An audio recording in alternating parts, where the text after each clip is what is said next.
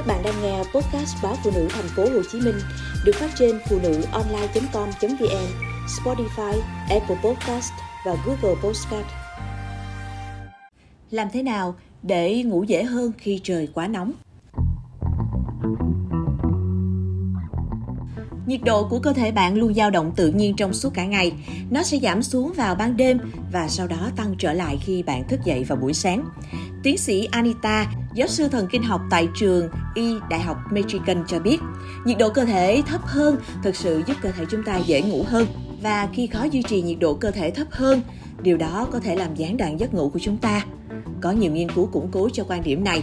Một nghiên cứu năm 2018 phát hiện ra rằng nhiệt độ phòng tăng lên 1 độ C sẽ dẫn đến thời gian ngủ ít hơn khoảng 3 phút và có khả năng góp phần làm giảm hiệu suất nhận thức ở những sinh viên đại học sống trong các tòa nhà không có điều hòa. Một nghiên cứu khác từ năm 2012 đã phát hiện ra rằng sức nóng làm suy yếu kiểu ngủ mà cơ thể bạn cần để thức dậy với cảm giác được nghỉ ngơi và sảng khoái.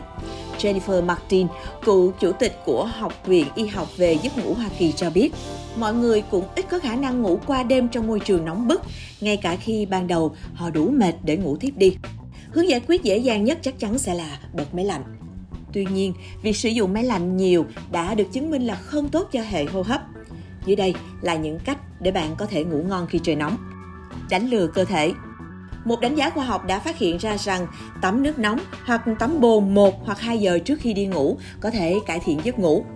Người ta giải thích rằng môi trường ấm áp đó có thể kích hoạt những thay đổi sinh lý, làm giảm nhiệt độ cơ thể và giúp bạn thiếp đi chuẩn bị phòng trước khi đi ngủ.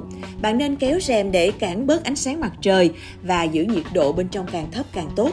Nếu có máy điều hòa nhưng không muốn sử dụng nó qua đêm thì có thể bật nó ngay trước khi đi ngủ và hẹn chế độ tự tắt để bạn có thể chìm vào giấc ngủ trong căn phòng vẫn mát lạnh. Sử dụng quạt Chiếc quạt có tới hai công dụng, nó có thể giữ cho bạn mát mẻ và ngoài ra cũng tạo nên tiếng ồn trắng. Mở cửa sổ có thể hữu ích miễn là chất lượng không khí ở khu dân cư cho phép không khí lưu thông ngay cả khi trời ấm dường như giúp mọi người ngủ ngon hơn. Thay ra giường, bạn nên mua khăn trải giường và đồ ngủ bằng vải thoáng khí như bông và vải lanh. Nếu bạn ngủ chung giường với một người nữa, hãy cân nhắc việc sử dụng mền riêng.